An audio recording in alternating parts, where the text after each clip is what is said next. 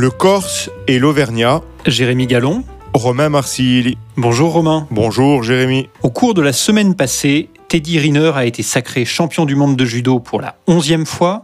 La France est arrivée 16e à l'Eurovision et Léo Messi a encore livré une prestation insipide avec le PSG. Dans un monde en proie aux mutations, il est toujours rassurant de constater que certaines choses demeurent. Comme chaque semaine, nous parlerons sur un ton décalé de politique, de géopolitique, de culture et de bien d'autres choses. Au programme de cet épisode, nous évoquerons le débat autour de la proposition de loi rendant obligatoire la présence du drapeau européen sur la façade des mairies françaises. Puis nous échangerons sur la stratégie de réindustrialisation de la France qui a été présentée par le président de la République il y a quelques jours. Et nous terminerons par nos coups de cœur de la semaine qui nous amèneront à parler d'un très grand photographe irakien, Latif Alani, et du jeu vidéo Tetris dans le contexte de l'Union soviétique en pleine décomposition. Jérémy, la semaine dernière, par 130 voix pour et 109 contre, l'Assemblée nationale a adopté, à l'issue d'un débat assez vif, la proposition de loi venant du groupe Renaissance visant à rendre obligatoire la présence, le pavoisement, pourrait-on dire, des drapeaux européens sur le fronton des mairies. Alors bien sûr, étant donné notre époque, euh, le contexte politique et géopolitique, c'était vraiment une question de toute première importance, de très grande urgence, qui va créer beaucoup d'emplois, qui va rendre la France euh, plus sûre. Mais si on veut être un peu moins caustique, on peut voir que cette question a quand même intéressé les parlementaires, les médias. C'est toujours la question européenne qui revient peut-être par euh, le, le petit bout de la lorgnette, mais qui a le mérite quand même de soulever plusieurs questions. Et c'est pour ça que je voulais qu'on en parle ensemble aujourd'hui, parce que je sais qu'on ne serait pas forcément d'accord sur tout à ce sujet. Tu me connais, Romain, je suis à la fois très patriote, euh, très attaché au, drapeau français, mais je suis aussi extrêmement attaché au drapeau européen. C'est vrai que c'est un drapeau qui, euh, pour moi, euh, symbolise beaucoup de choses. C'est vrai que je suis toujours touché quand je le vois dans des manifestations, y compris hors de l'Union européenne, par exemple en Ukraine lorsqu'il est brandi ou en Géorgie lors de certaines manifestations. C'est un drapeau qui signifie beaucoup pour moi qui, et, et auquel j'attache une une grande importance. Pour autant, ayant dit cela, et peut-être que ça va surprendre certains de nos auditeurs, je dois dire que euh, je ne soutiens pas nécessairement une mesure qui imposerait à toutes les mairies en France de porter le drapeau européen devant les mairies. Pourquoi? Évidemment, moi je me réjouis quand le drapeau européen est mis devant nos lycées, c'est pas simplement d'ailleurs les mairies, devant des bâtiments publics euh, en France ou dans les autres pays membres de l'Union européenne. Mais je crois profondément que l'Europe ne se décrète pas l'Europe, on arrive à euh, mettre nos, concitoyens à bord du projet européen en leur montrant chaque jour que l'Union européenne est capable de les protéger, est capable de mener des politiques qui répondent à leurs besoins, à leurs peurs, à leurs colères, à leurs espoirs. Et que donc ces mesures symboliques où on antagonise les gens par rapport au projet européen sont, je pense, parfois contre-productives. Et par ailleurs, c'est ce qu'on a vu, il y a eu un débat qui s'est euh, concentré sur la valeur du projet européen en soi et pas vraiment sur le contenu du projet européen, sur les mesures, ce que l'Europe fait au quotidien. Et puis on arrive finalement à un compromis, alors tu me corrigeras si, si j'ai tort, mais où finalement on va obliger les mairies, je crois, des communes de plus de 1500 habitants ou 1700 euh, habitants à mettre le drapeau européen. Et en revanche les petites communes ne seront pas euh, n'auront pas cette obligation. Et donc au final tu as à peu près 70% des mairies en France qui n'auront pas cette obligation. Ce qui par ailleurs moi je trouve est, étonnant. C'est-à-dire que si tu imposes de mettre le drapeau européen devant les mairies tu le mets devant toutes les communes. Tu choisis pas simplement des communes d'une certaine taille. Ce qui moi venant d'un de, de, de zones rurales et étant très attaché à nos petites communes, me semble, me semble étonnant. Donc déjà, sur le premier point, euh, oui, évidemment, moi, ça me fait plaisir quand il y a le drapeau européen, mais je trouve que ça ne se décrète pas. Et puis juste un autre point, pour rebondir sur ce que tu disais dans ton introduction, je pense qu'il y a quand même aujourd'hui d'autres urgences, qu'il y a d'autres défis auxquels la France fait face, et que donc je pense que l'Assemblée nationale avait peut-être d'autres débats sur lesquels se déchirer ou, euh, débattre que celui-ci. Il fallait peut-être euh, déplacer un peu l'attention l'Assemblée nationale et, le Parlement en général sont toujours dans, dans la phase post-réforme des retraites, avec tous les débats que ça a créé. Donc il fallait faire un peu diversion et ce genre de débat totalement secondaire. J'ai un avis bien sûr sur la question et je vais, je vais y revenir. Euh, totalement secondaire. Des débats sociétaux aussi qui sont moins secondaires mais qui euh, créent des, des va dire, des, des clivages très différents que ceux habituels, permettent de déplacer les centres d'attention. Et donc, politiquement, c'est toujours euh, assez habile. Je crois que ça ne fait pas beaucoup de plis tout de même dans, dans l'opinion. Le jeu de l'Assemblée est tel, étant donné qu'il n'y a pas de, majorité, on le sait, il y a forcément des arrangements. Donc, un des arrangements était le fait de limiter comme tu l'as souligné, la mesure aux communes de plus de 1500 habitants.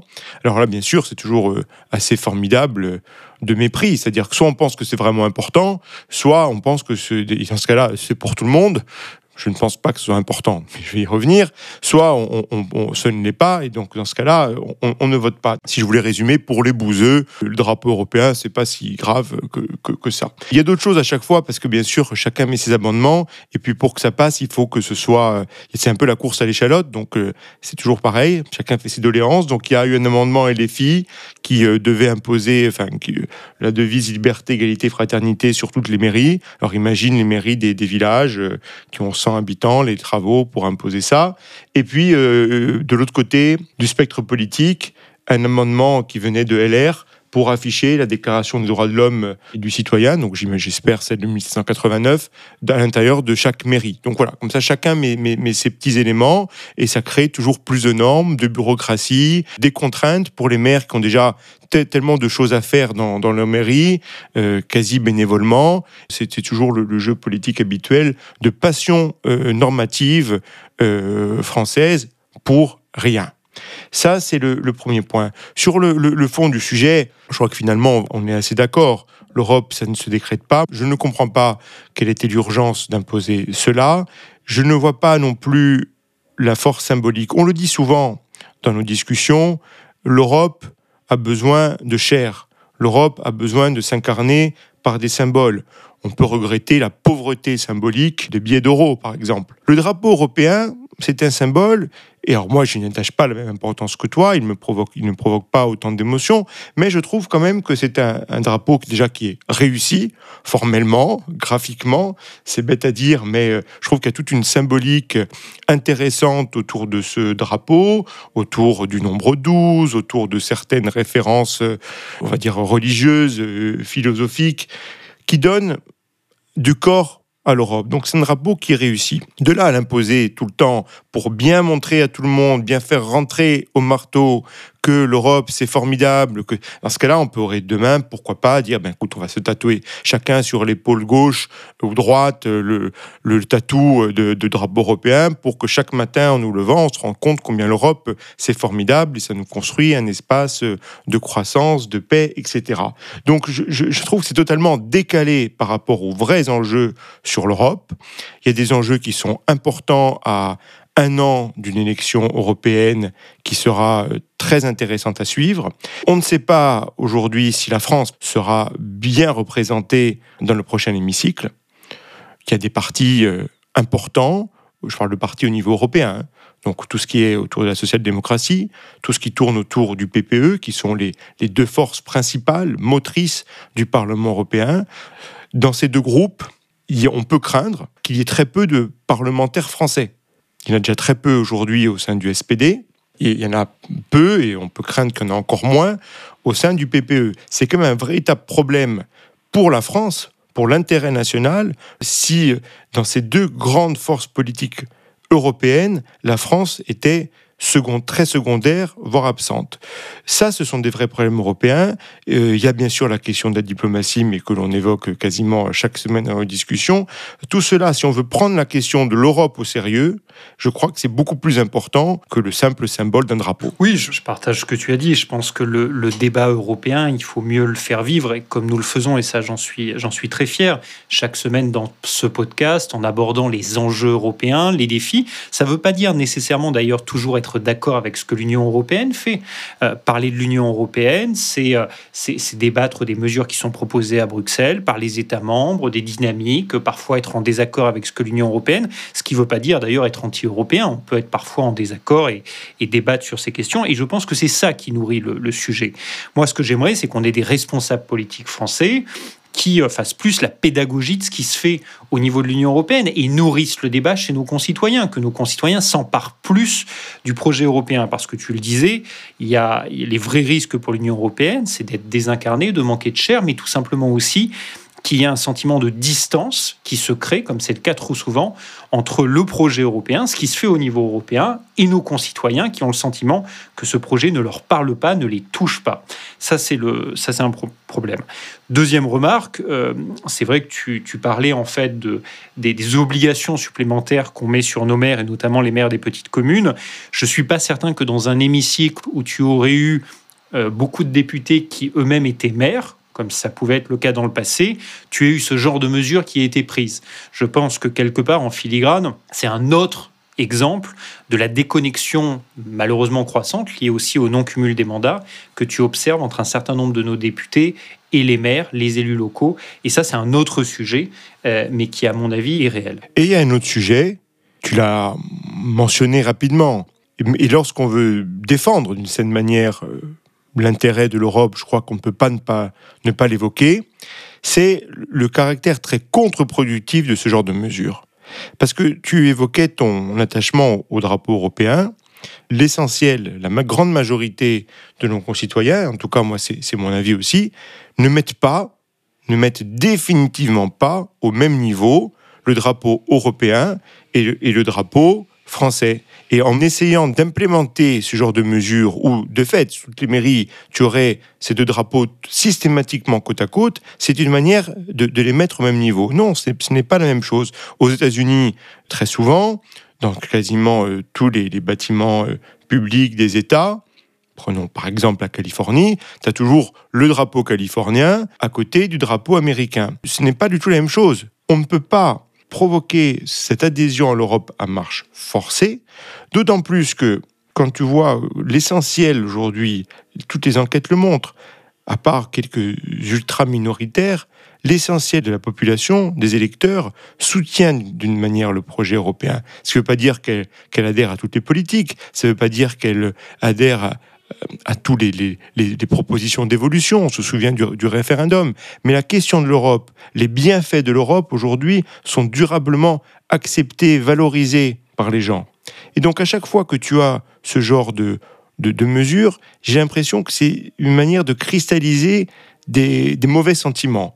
Et donc, c'est un but contre son camp. Voilà, pour, euh, pour qui, veut, qui veut défendre l'Europe. Et cette, méthode, à mon avis, est, problématique, et on, l'a déjà vu par le passé, et c'est une nouvelle illustration. Tout à fait. Alors, Romain, bon, au-delà de ce, débat euh, qui, euh, qui a occupé beaucoup nos, médias, l'Assemblée nationale, et sur lequel on voulait revenir. Il y a quand même eu, en revanche, des, des, débats plus de fond cette semaine. Il y a notamment eu des propositions présentées par le président de la République sur la question de la réindustrialisation en France. Alors, on le sait, la France, euh, depuis 40 ans, s'est massivement désindustrialisée. Depuis quelques années, la tendance s'est inversée. On a eu depuis quelques années 90 000 emplois nets créés dans l'industrie, ce qui est un, un, vrai revirement. Alors on peut toujours espérer que ça aille beaucoup plus loin et on n'est qu'au début du chemin mais ça va dans le bon sens. Et donc le président de la République est venu avec un certain nombre de mesures en disant voilà, aujourd'hui on est à un moment crucial parce que à la fois si on veut recréer de l'emploi à long terme en France, il faut réindustrialiser, mais il y a aussi une opportunité qui est un défi en même temps, qui est la question de la décarbonation de l'industrie. C'est-à-dire que l'industrie doit complètement se réinventer du fait de la transition énergétique, du fait des questions liées au changement climatique. On doit complètement repenser le modèle industriel et donc ça crée à la fois des menaces pour notre tissu industriel, mais aussi une opportunité incroyable pour la France de se saisir finalement, euh, et, l'Europe en général, de, de, cette évolution. Et donc, euh, il est venu avec un certain nombre de, mesures sur lesquelles euh, nous sommes revenus. Juste en introduction, ce que j'aimerais dire, c'est que évidemment, Là, c'était euh, une série de propositions faites au niveau national. Mais alors là, c'est un sujet typiquement qui a aussi une dimension européenne très forte. Et d'ailleurs, dans les précédents épisodes, nous avons parlé de toutes les mesures qui sont mises en œuvre au niveau européen en matière de réindustrialisation. Et donc, je pense qu'un des angles qui sera intéressant d'aborder, c'est comment ce qui a été proposé par le président de la République s'articule avec l'agenda européen, aussi bien d'ailleurs en matière d'industrialisation qu'en matière de normes environnementales, puisque c'est ce qui a notamment suscité certaines controverses sur lesquelles on va revenir. Alors, je ne veux pas euh, critiquer pour critiquer, puisque de toute évidence, euh, ce discours va dans le bon sens. C'est on ne peut que se réjouir que la question de la réindustrialisation soit aujourd'hui euh, sur le devant de l'agenda politique, médiatique. Donc ça, c'est forcément positif. Et le président de la République n'y est pas pour rien là-dedans, il faut le reconnaître. Cependant, moi, je suis toujours assez frappé par euh, la rhétorique autour de ces. Chaque fois qu'on annonce ce, nouveau type de mesures, on va continuer à rétablir les comptes français. On a déjà entendu. Ben, moi, je pense qu'avant de continuer, il faudrait déjà commencer. Pareil, on va euh, accélérer sur euh, la réindustrialisation.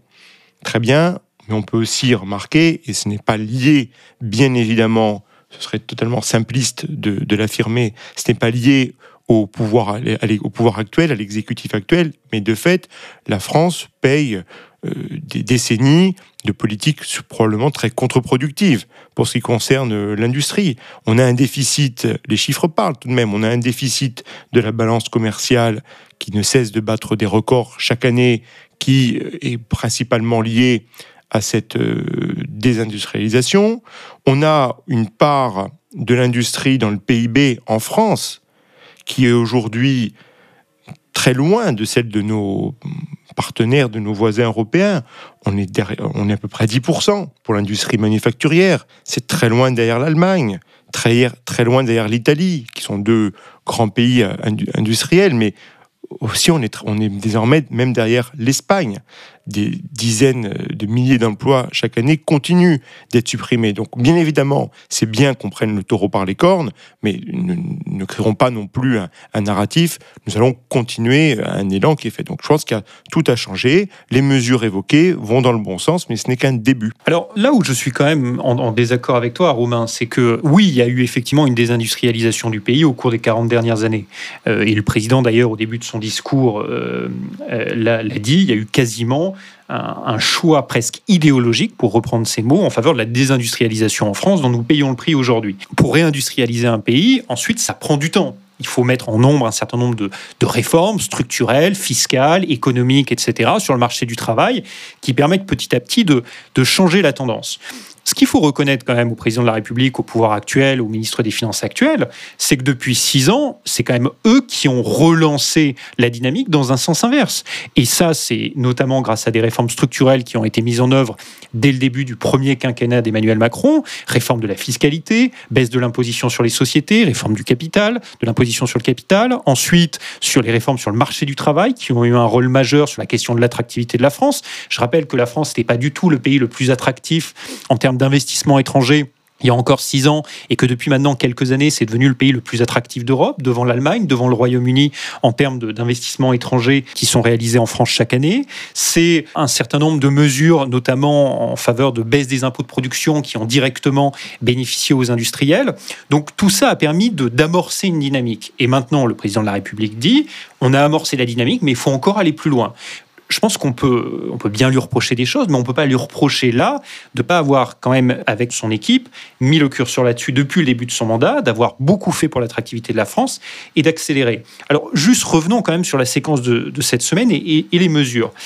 Il est d'abord, première chose, il est arrivé avec un, un discours prononcé à l'Élysée où il a annoncé toute une série de mesures qui viennent en complément des mesures annoncées au niveau européen pour réindustrialiser la France. Alors, ce qu'il a dit d'abord, il a dit qu'il faut allouer 700 millions d'euros pour améliorer les formations aux métiers d'avenir, donc avoir une main-d'œuvre plus, plus à même de répondre aux besoins des industriels et notamment de la transition industrielle vers une économie plus verte. Deuxièmement, il a dit on va créer un crédit d'impôt industrie verte. Donc on sait qu'on a un crédit d'impôt pour la recherche et le développement en France qui marche très bien. Il veut créer un crédit d'impôt industrie verte qui visera notamment, selon les objectifs, à déclencher 20 milliards d'euros d'investissement dans l'économie verte d'ici 2030. Autre point, il souhaite également, et ça c'est très important, diviser les délais d'obtention des permis industriels par deux. Pourquoi? On s'est aperçu qu'un des gros handicaps de la France au cours des dernières années, à la fois par rapport aux États-Unis, par rapport à la Chine, mais aussi par rapport à nos voisins européens, c'est qu'entre le moment où un industriel en France dit bah voilà, je souhaite créer un projet industriel dans votre pays et le moment où l'usine peut sortir de terre, le délai en France, c'est en moyenne 17 à 18 mois.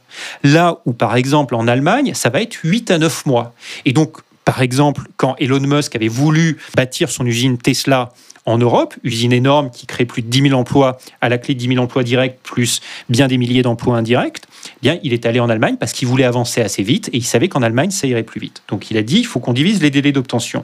Ensuite, il a aussi dit, il faut absolument euh, dégager du foncier, et ça c'est un point important, pour l'industrie. Pourquoi? Aujourd'hui, les grands sites industriels demandent des surfaces très importantes. Et un des problèmes qu'on a en France, c'est qu'en fait, il y a il est assez difficile de trouver des, grandes zones foncières disponibles où les industriels peuvent s'installer.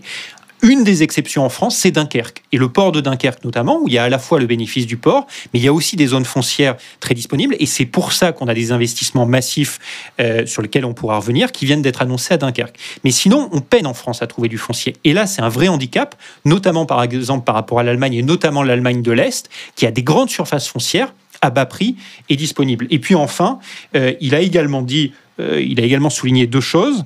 Premièrement, euh, sur le critère d'attribution du bonus automobile, on avait aujourd'hui un bonus automobile qui bénéficiait à toutes les voitures électriques, mais malheureusement souvent à des voitures électriques qui n'étaient pas produites en Europe et notamment produites en Chine. Il a dit non, il faut qu'on ait des bonus d'attribution qui bénéficient aux véhicules qui sont produits en Europe.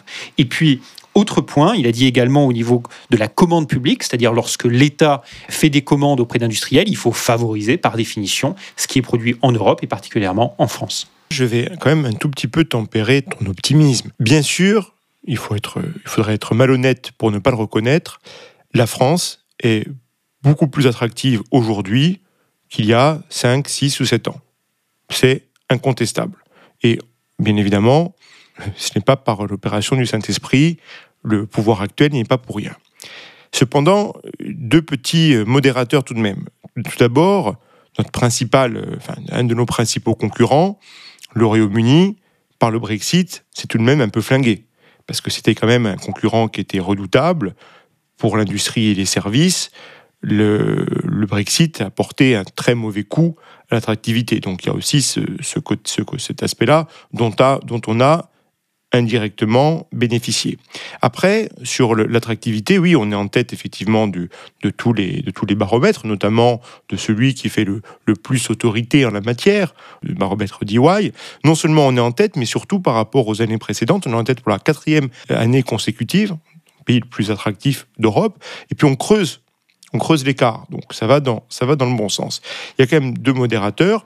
Le premier, c'est que euh, les projets qui, arrivent en France sont surtout des extensions, en fait, sont surtout des extensions de projets existants, là où c'est surtout l'Allemagne et dans une moindre mesure le Royaume-Uni qui accueillent la majorité des nouveaux projets, euh, des nouveaux entrants venus en particulier euh, d'Asie ou des États-Unis. Donc ça, c'est un premier modérateur. Et le deuxième, c'est sur les centres de décision alors là, c'est peut-être pour des raisons euh, notamment fiscales. On est toujours euh, très en deçà de nos concurrents euh, britanniques, malgré le Brexit. Donc, à quoi c'est lié? C'est bien sûr c'est lié à, de nombreux éléments que tu as évoqués, aux pénuries de foncier, aux lourdeurs administratives, et c'était tout le sens, finalement, tout l'essentiel du discours d'Emmanuel Macron, donc finalement sur de manière assez, assez logique, assez pragmatique, sur nos lacunes, on s'améliore. Il y a quand même, je mettrai deux autres bémols, mais qui sont plus de nature philosophique, au-delà du fait qu'il faut aller beaucoup plus loin, et que comme tu l'as dit, euh, une politique, une stratégie d'industrialisation, c'est un environnement global, c'est la fiscalité. Si on pense aussi à long terme, c'est quand même l'éducation, la formation, l'apprentissage. Beaucoup de domaines, on peut penser qu'il y a quand même eu quelques années euh, perdu, on va dire. Mais après, il y a aussi une question de plus large sur la stratégie, euh, on va dire, produit. Attention à la méthode où c'est l'État qui sait dans quoi les industries, les, industriels doivent investir. Attention à ne pas trop flécher. Ça, c'est, je dirais, le, premier point. Notamment, je trouve qu'on parle beaucoup des contenus, des produits à, à forte portée technologique. Mais en termes de valeur, de valeur ajoutée, ne pas mépriser les produits à supposer à plus faible contenu technologique qui peuvent avoir une plus forte valeur ajoutée. Attention aussi à ne pas négliger l'environnement global, notamment l'environnement fiscal. Et là, je crois que c'est quand même aujourd'hui, même s'il y a eu des améliorations avec des baisses de fiscalité, la bureaucratie, la fiscalité demeurent toujours sont identifiés toujours, il faut lire à ce sujet le baromètre EY, perçus comme des véritables handicaps dans notre pays. Et je crois que ça n'a pas été assez évoqué. Il y a encore beaucoup à faire euh, à ce sujet. C'est pour ça que je reste un peu sur ma faim après un tel, un tel discours qui mêlait beaucoup d'autosatisfaction et qui ne présente pas forcément un plan assez large. Mais on en revient toujours au même sujet politique. Tous ces sujets n'ont pas été assez évoqués de la campagne présidentielle, et donc c'est difficile aujourd'hui de les voir sortir du bois un peu comme ça. Alors, moi je ne suis pas dans un enthousiasme béat par rapport à ce qui a été annoncé par le président de la République, et je sais très bien que c'est un, c'est un défi immense, mais je pense qu'il faut quand même reconnaître ce qui a été fait, et notamment lorsque par ailleurs, sur d'autres sujets, on peut le critiquer. Sur l'apprentissage, il y a eu un effort très fort sur l'apprentissage qui a été fait depuis le début du premier mandat, qui n'avait pas été fait dans les mandats précédents. Euh, sur la question de la fiscalité, ce gouvernement depuis le début, se bat pour réduire les impôts, alors que toutes les oppositions, toutes les oppositions, critiquent le gouvernement, euh, le poussent parfois à remonter certains impôts, etc. C'est eux, envers et contre tous, qui depuis le début disent non, non, il faut qu'on ait une trajectoire fiscale où on donne le sentiment, notamment aux industriels, aux entreprises, etc., qu'il n'y aura pas de hausse de la fiscalité. Euh, alors, ils héritent d'un système fiscal en France qui est ce qu'il est, extrêmement complexe, extrêmement avec un taux de fiscalité, un taux de taxation très élevé. Euh, moi, je pense qu'effectivement, il faudrait aller encore plus loin en matière de fiscalité, mais je rappelle quand même que la situation des finances publiques est extrêmement mauvaise en France, et que donc, si à un moment donné, tu vas sur une réduction euh, encore plus forte de la fiscalité, ça veut dire aussi une réduction des dépenses publiques. Et donc la réduction des dépenses publiques, effectivement, il y a le chantier de la réforme de l'État qui est un premier chantier où là, effectivement, on pourrait dire que le président euh, et ses équipes n'ont pas fait assez, loin de là. Mais ça veut dire aussi une réduction des dépenses sociales. Or, quand on voit l'état de tension sociale de notre pays, ça me paraît quand même assez compliqué aujourd'hui de réduire un certain nombre de dépenses sociales quand tu vois ne serait-ce qu'une réformette comme celle sur les retraites, ce que, ça génère en termes de, tension. Alors ensuite, euh, sur les projets, tu disais, on n'attire euh, pas vraiment de nouveaux projets. Bon, je vais juste apporter quelques nuances. Il y a quand même eu un certain nombre d'annonces au cours des deux, trois dernières années de projets très importants. On peut parler de ST Microelectronics et Global Foundries en termes de semi-conducteurs qui a annoncé une usine jointe très importante près de Grenoble. On a euh, été annoncé euh, la semaine dernière Prologium donc entreprise taïwanaise qui va lancer des, batteries solides à Dunkerque, projet de plus de 5 milliards d'euros, plus de 3000 emplois à la clé. On a aussi ce qu'on appelle une gigafactory, c'est ces immenses usines euh, qui va être inaugurée à Douvrin le 30 mai. Donc là, c'est un consortium de différents constructeurs automobiles qui, qui lance cette gigafactory, plusieurs milliers d'emplois à la clé. En revanche, c'est vrai, qu'on a aussi vu un certain nombre de projets nous passer devant et aller notamment en Allemagne. Je mentionnais Tesla, c'est aussi TSMC, le grand constructeur taïwanais de semi-conducteurs, c'est aussi BYD, le constructeur automobile chinois. Et je pense que là, en fait, on paie aussi, au-delà des questions de foncier, de formation, etc., qu'on a évoquées avant, le problème d'un cercle vicieux. Quand tu es industriel, tu vas vouloir aller dans un pays où il y a déjà un tissu industriel important. Pourquoi? Parce que ce tissu industriel important va te donner accès à tout un réseau de sous-traitants. Et donc, la difficulté de la France aujourd'hui, c'est en fait de recréer ce cercle vertueux et sortir du cercle vicieux dans lequel nous sommes. Et donc, Aujourd'hui, beaucoup d'industriels disent ben, on va pas aller en France parce qu'il n'y a pas assez de sous-traitants, parce que le tissu industriel est trop faible. C'est ce que tu disais au début. On a aujourd'hui un taux d'emploi industriel en France compris entre 9 et 10% du PIB. Il faut absolument, on réamorce la pompe pour recréer ce cercle vertueux. Ça va prendre du temps. Ça va être long, ça va être difficile, mais, euh, mais je pense que, bah voilà, euh, effectivement, tout n'est pas parfait, on peut encore aller plus loin, mais au moins ce qui a été annoncé va, va dans le bon sens. Juste, je rebondirai sur un point et j'aimerais qu'on aborde cette question parce qu'elle a beaucoup fait débat. C'est quand même aujourd'hui la coexistence de deux défis qui sont parfois, il faut le reconnaître, contradictoires. On ne peut pas simplement dire que les, deux sont liés et peuvent être toujours menés de front de manière aisée. C'est la question d'une part de la réindustrialisation et d'autre part de la transition climatique qui fait qu'on doit décarboner notre industrie, qu'on a de plus en plus de normes environnementales et comment on concilie les deux. Et là, je trouve qu'il y a quand même un débat très intéressant, tant au niveau national d'ailleurs qu'au niveau européen. Oui, c'est un débat euh, très intéressant. Et encore une fois, je ne veux pas noircir le tableau parce que on veut que la France réussisse. Donc euh, le but n'est pas de, tout peindre en noir. Tu dis le gouvernement se bat. Ben, très bien, le gouvernement se bat, et euh, formidable. Il se bat pour baisser les, impôts. Ben, le, le, poids des prélèvements obligatoires, il bat des records. Donc heureusement qu'il se bat, parce que s'il se battait pas, qu'est-ce qu'il en serait? Il se bat pour industrialiser. Chaque année, on, a un record maintenant de, déficit de la balance commerciale. Donc moi, c'est formidable, il se bat, mais les résultats sont pas excellents. Et encore une fois, quand on dit ça, on n'est pas heureux de le dire. La situation, elle est, très complexe. Il y a un héritage très lointain. Ce n'est pas ce gouvernement-là qui a décidé euh, d'inclure dans la Constitution le principe de précaution, qui aujourd'hui est un frein énorme là où il faudrait beaucoup mieux, si on veut vraiment mettre des principes pour mettre des mots, si on a vraiment envie de toujours mettre plus de mots dans nos, dans nos codes et dans nos, et dans nos textes fondateurs, à la rigueur, il vaudrait mieux un principe de responsabilité qu'un principe de précaution. Enfin, moi, je crois qu'il faut toujours euh, se souvenir d'Oscar Wilde, appuyez-vous sur les principes, ils finiront bien par céder. Donc, bien évidemment, ce serait, c'est injuste d'accuser euh, ce pouvoir-là de tous les maux. On a juste envie qu'il aille plus loin. Il y a bien sûr tout un contexte politique qui fait que c'est très difficile pour lui.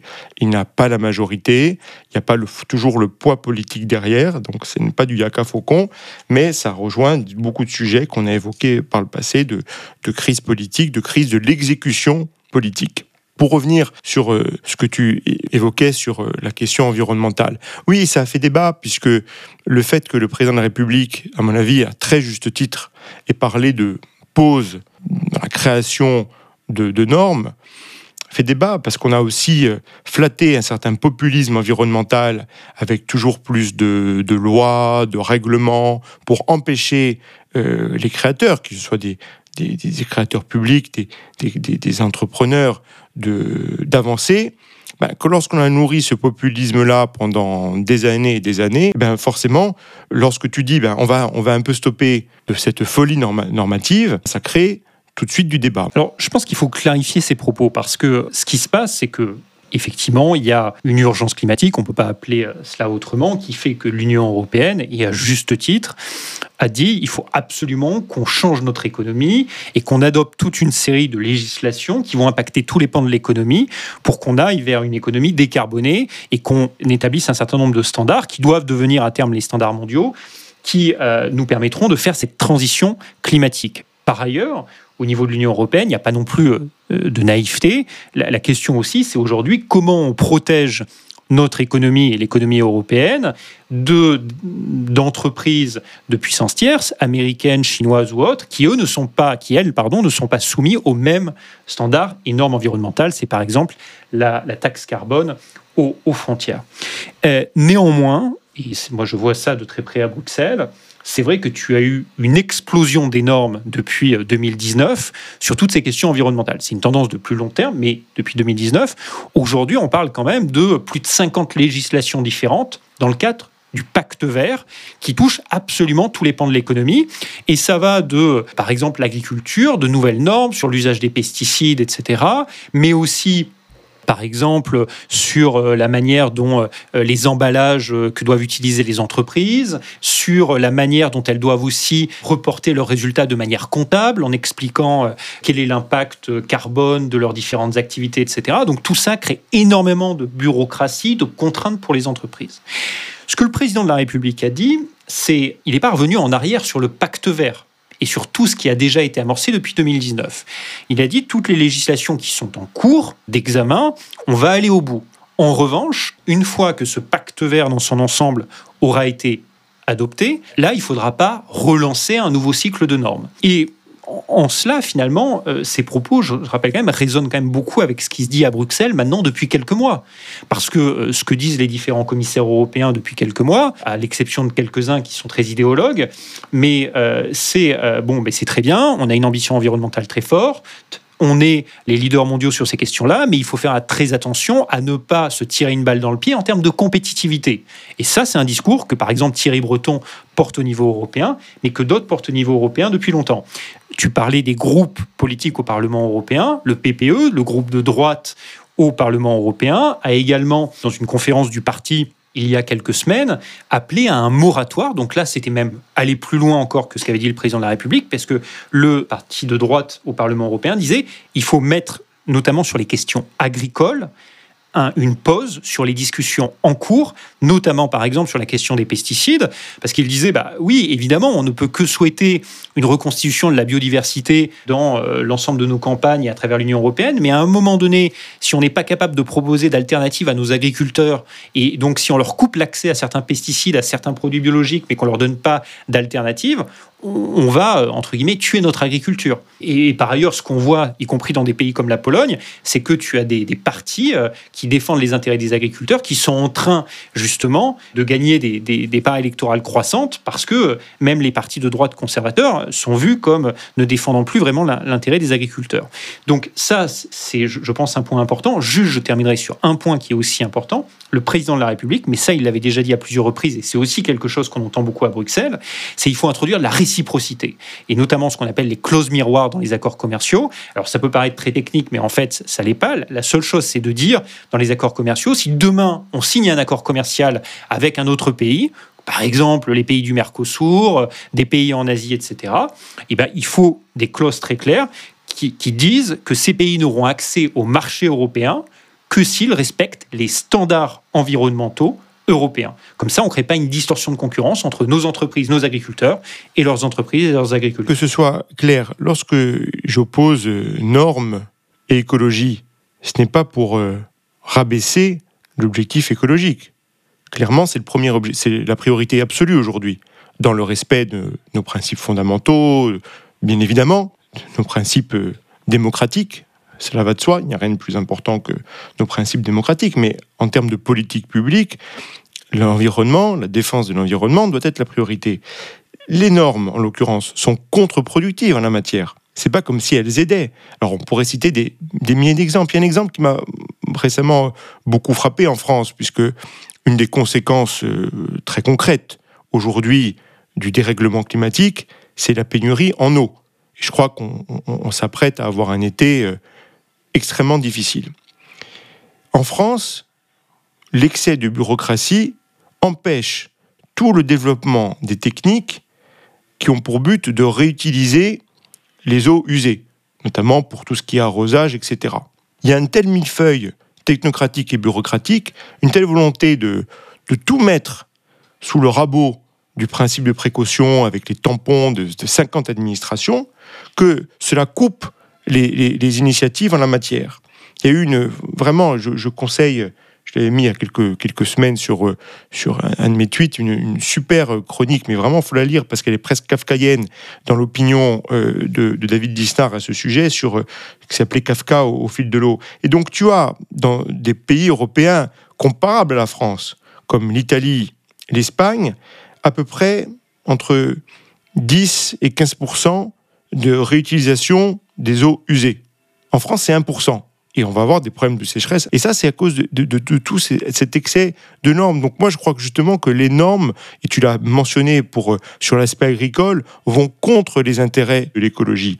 Et ça, je crois que c'est maintenant une idée qui commence à faire son chemin. Tu l'as rappelé, ça a été mentionné au niveau européen par le PPE. Le président de la République en France l'a rappelé, donc euh, c'est bien qu'enfin il y ait cette prise de conscience. Alors je suis entièrement d'accord avec ce que tu viens de dire, et puis il y a un autre problème au-delà de l'excès de normes, c'est parfois l'aveuglement idéologique, y compris de ceux qui se veulent les défenseurs de, de l'écologie ou qui se clament comme étant les défenseurs de l'écologie. Sur les sujets dont on a parlé, à la fois le changement climatique et la question de la réindustrialisation. Une question fondamentale, c'est la question de l'énergie. On n'arrivera pas à réindustrialiser notre pays et également à décarboner nos industries, par exemple la sidérurgie, si on n'a pas accès à une énergie euh, abordable et en grande quantité. En France, la seule possibilité que l'on a pour avoir cette énergie abordable en grande quantité et décarbonée, c'est le nucléaire. Il n'y a pas d'autre solution. Et moi, je suis toujours frappé de constater que les mêmes qui clament écologie, écologie, écologie sur tous les toits sont les premiers au Parlement européen, au niveau des différents États européens, à s'opposer à l'énergie nucléaire. Et donc là, la France ne doit rien lâcher parce que nous, nous n'arriverons à réindustrialiser la France, mais en général l'Europe et à décarboner notre industrie que si on met le paquet sur le nucléaire. Et ça, c'est absolument fondamental. Et donc là, je trouve qu'il y a une vraie contradiction, y compris d'un État, et je sais que j'aime beaucoup l'Allemagne, et je pense que l'Allemagne est dans un aveuglement idéologique, politique complet sur cette question-là, et en plus, parce qu'ils se sont plantés sur la question nucléaire, aimeraient affaiblir notre compétitivité en nous empêchant de développer nous-mêmes notre filière nucléaire. Donc là, je trouve que l'Allemagne, sur le sujet du nucléaire, est coupable à tous égards. Merci de le rappeler, parce que la question de l'énergie est plus que fondamentale dans toute euh, stratégie, dans toute politique qu'on qu'on souhaite mettre en place pour euh, industrialiser un pays. Or, sur ce pilier, mais absolument fondamental, et c'est pour ça que les auditeurs ont compris, hein, nous ne sommes pas partisans, on essaie d'être le plus objectif et de, possible et de, bonne volonté. Mais c'est pour ça que moi j'ai toujours du mal à être euh, sensible et enthousiaste par ces discours, euh, notamment du président de la République, de l'exécutif en général, qui disent voilà, maintenant c'est bon, on y est.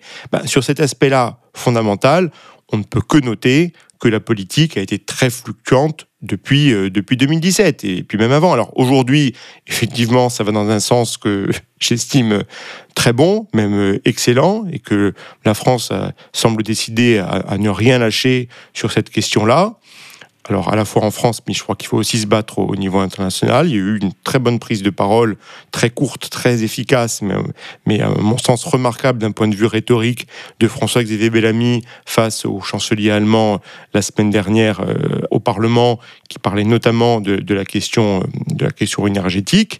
Donc voilà, là je crois qu'il y a eu des revirements. Aujourd'hui, on est dans un sens qui apparaît euh, bien plus bien plus raisonnable, mais de dire voilà tout ce qu'on fait c'est formidable, non sur le pilier énergétique qui est essentiel à toute politique industrielle, bah, il y a quand même cinq ans qui ont été euh, sans mauvais jeu de mots, plus que contre-productifs. Mon cher Romain, on va fermer cette, cette parenthèse dédiée à la réindustrialisation.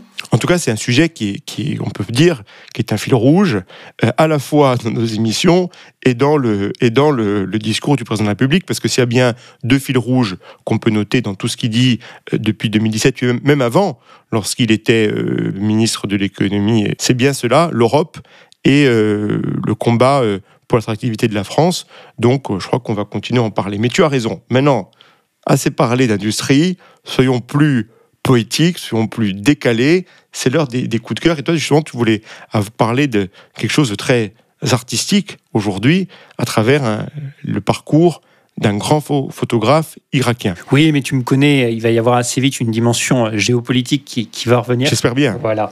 Non, je voulais parler d'un très beau documentaire assez bouleversant qui est intitulé Irak, la beauté invisible, actuellement euh, sur Arte, et qui revient sur la vie, le parcours euh, d'un grand photographe irakien, Latif Alani, qui est né en 1932 à, Bagdad et qui est disparu en 2021.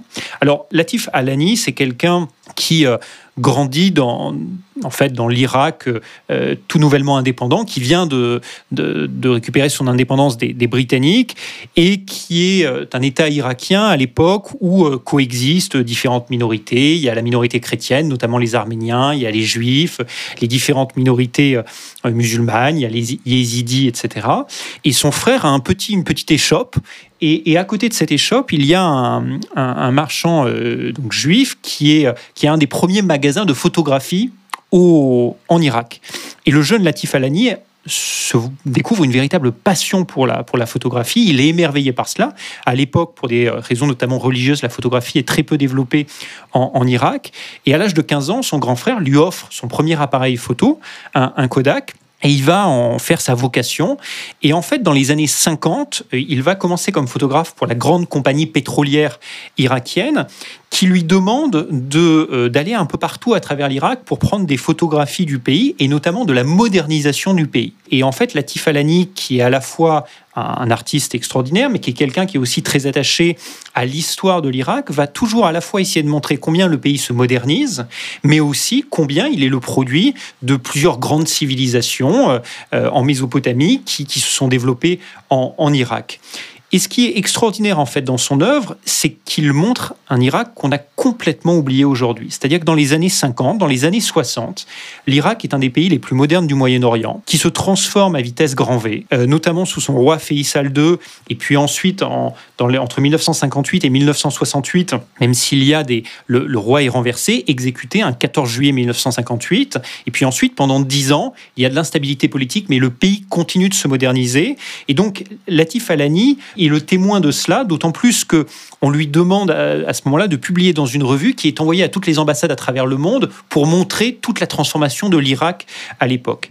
Et ce qui est extraordinaire, c'est que ces clichés te rappellent combien, par exemple, une ville comme Mossoul était à l'époque cosmopolite, combien la vieille ville de Mossoul était superbe, mais à l'époque se modernisait aussi. Il a des clichés absolument superbes sur les yézidis de Sinjar qui ont été les victimes de l'État islamique, notamment récemment. Il est aussi capable de te montrer à la fois des projets de mutation urbaine à Bagdad, où il y avait à l'époque une architecture moderniste extraordinaire, mais en même temps te montrer avec beaucoup d'empathie le quotidien des Arabes démarrés dans les environs d'Al-Amara, qui était pour lui un peu une région bénie, euh, loin de la civilisation en Irak, et où euh, il y avait des, villageois qui vivaient euh, dans un environnement qui n'avait pas évolué depuis des siècles et loin de tout matérialisme.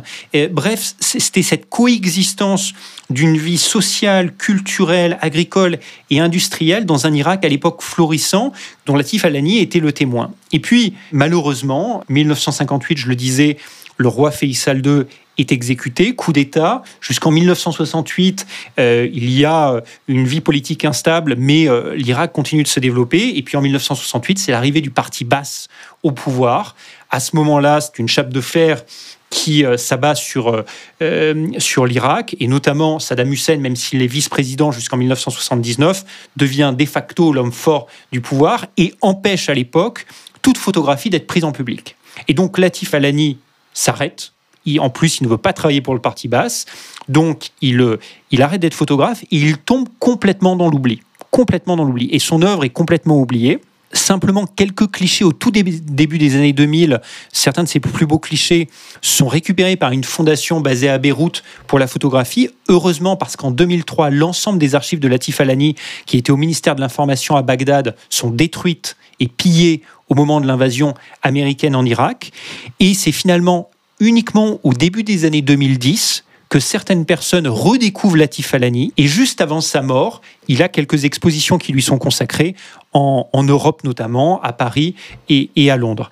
Euh, et donc dans ce documentaire, on suit euh, cet homme euh, à, à l'orée de sa vie qui, qui regarde avec nostalgie cet âge d'or de l'Irak, qui dans sa vieille voiture part sur les, ces régions, en fait, avec les quelques clichés qui ont été conservés, il retourne sur les lieux pour voir comment l'Irak a évolué. Alors malheureusement, l'Irak s'est beaucoup enlaidi, a été victime de, de, multiples guerres. Et ce documentaire est bouleversant parce que tu as à la fois la dignité de ce, cet homme, mais aussi je trouve que c'est bouleversant parce que ça montre combien un pays peut basculer dans l'horreur, combien un pays qui était confiant en lui-même, confiant en l'avenir, peut s'effondrer, et, finalement tout le gâchis des 50 dernières années en Irak. Et donc ce documentaire dit tout cela, et c'est un documentaire absolument magnifique.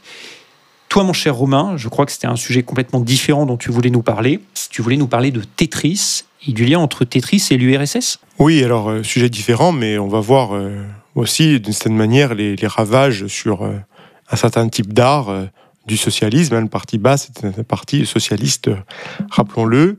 Je voulais te parler du film Tetris qui est disponible sur Apple TV+, ainsi que pour les abonnés de, de Canal+, puisque tous les contenus Apple TV+, sont désormais disponibles sur Canal. Ce film est léger, parfois brouillon, mais néanmoins très intéressant parce qu'il mêle pop culture, géopolitique et questions juridiques.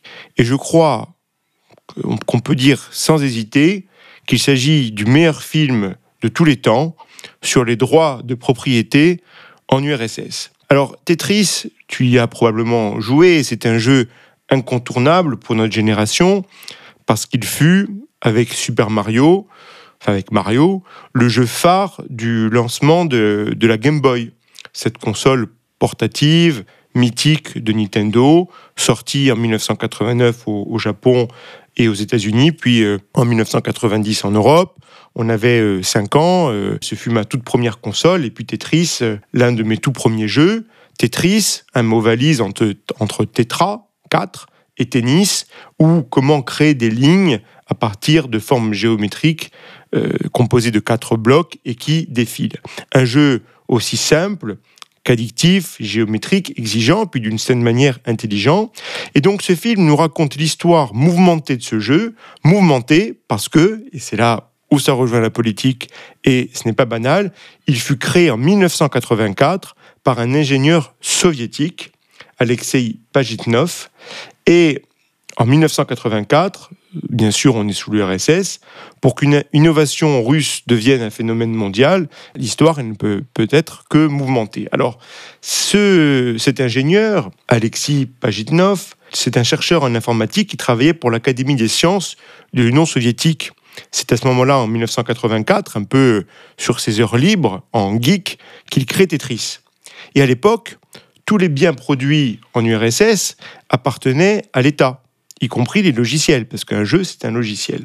Cela signifie que lorsque Tetris a commencé à être commercialisé et vendu à l'étranger, euh, c'était quelques pays au début, ben les bénéfices sont allés directement à l'Union soviétique plutôt qu'à ce malheureux euh, inventeur.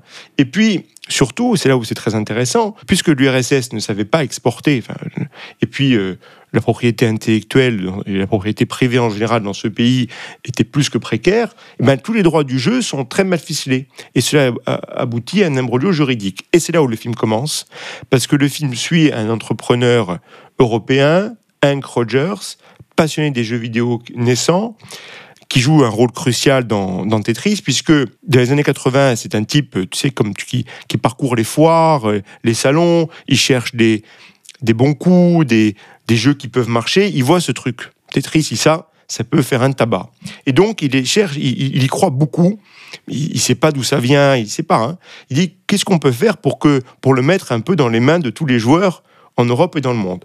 Les droits apparemment sont, sont déjà pris. Je t'ai dit c'est précaire, mais ils existent. Hors Japon. Donc il prend les droits pour le Japon et là il va se battre. Mais à l'époque, il faut se souvenir que tout est mal ficelé puisque Qu'est-ce qu'un jeu vidéo? On ne sait pas. Tu as à la fois des ordinateurs euh, grand public qui naissent, tu as à la fois des supports arcade, tu as des consoles aussi qui sont en train de, naître, mais rien n'est défini. Et donc, il va se battre pour récupérer les droits. C'est une véritable odyssée dans le monde des droits que montre ce film. Et là où le sujet peut paraître euh, austère, complexe, voire euh, ennuyeux, il hein, faut le dire, mais en fait le film est très amusant parce qu'on va suivre notre ce héros au milieu des dignitaires soviétiques corrompus, au milieu des premiers entrepreneurs euh, numériques euh, américains et japonais, bien sûr au milieu des géniaux inventeurs de, Nintendo, on voit même Gorbatchev. Donc c'est vraiment un, un mélange de plein de codes et c'est avant tout et c'est là où je pense que ça peut beaucoup nous intéresser, et c'est pour ça que j'en parle dans le cadre de la discussion, c'est vraiment le portrait géopolitique et technologique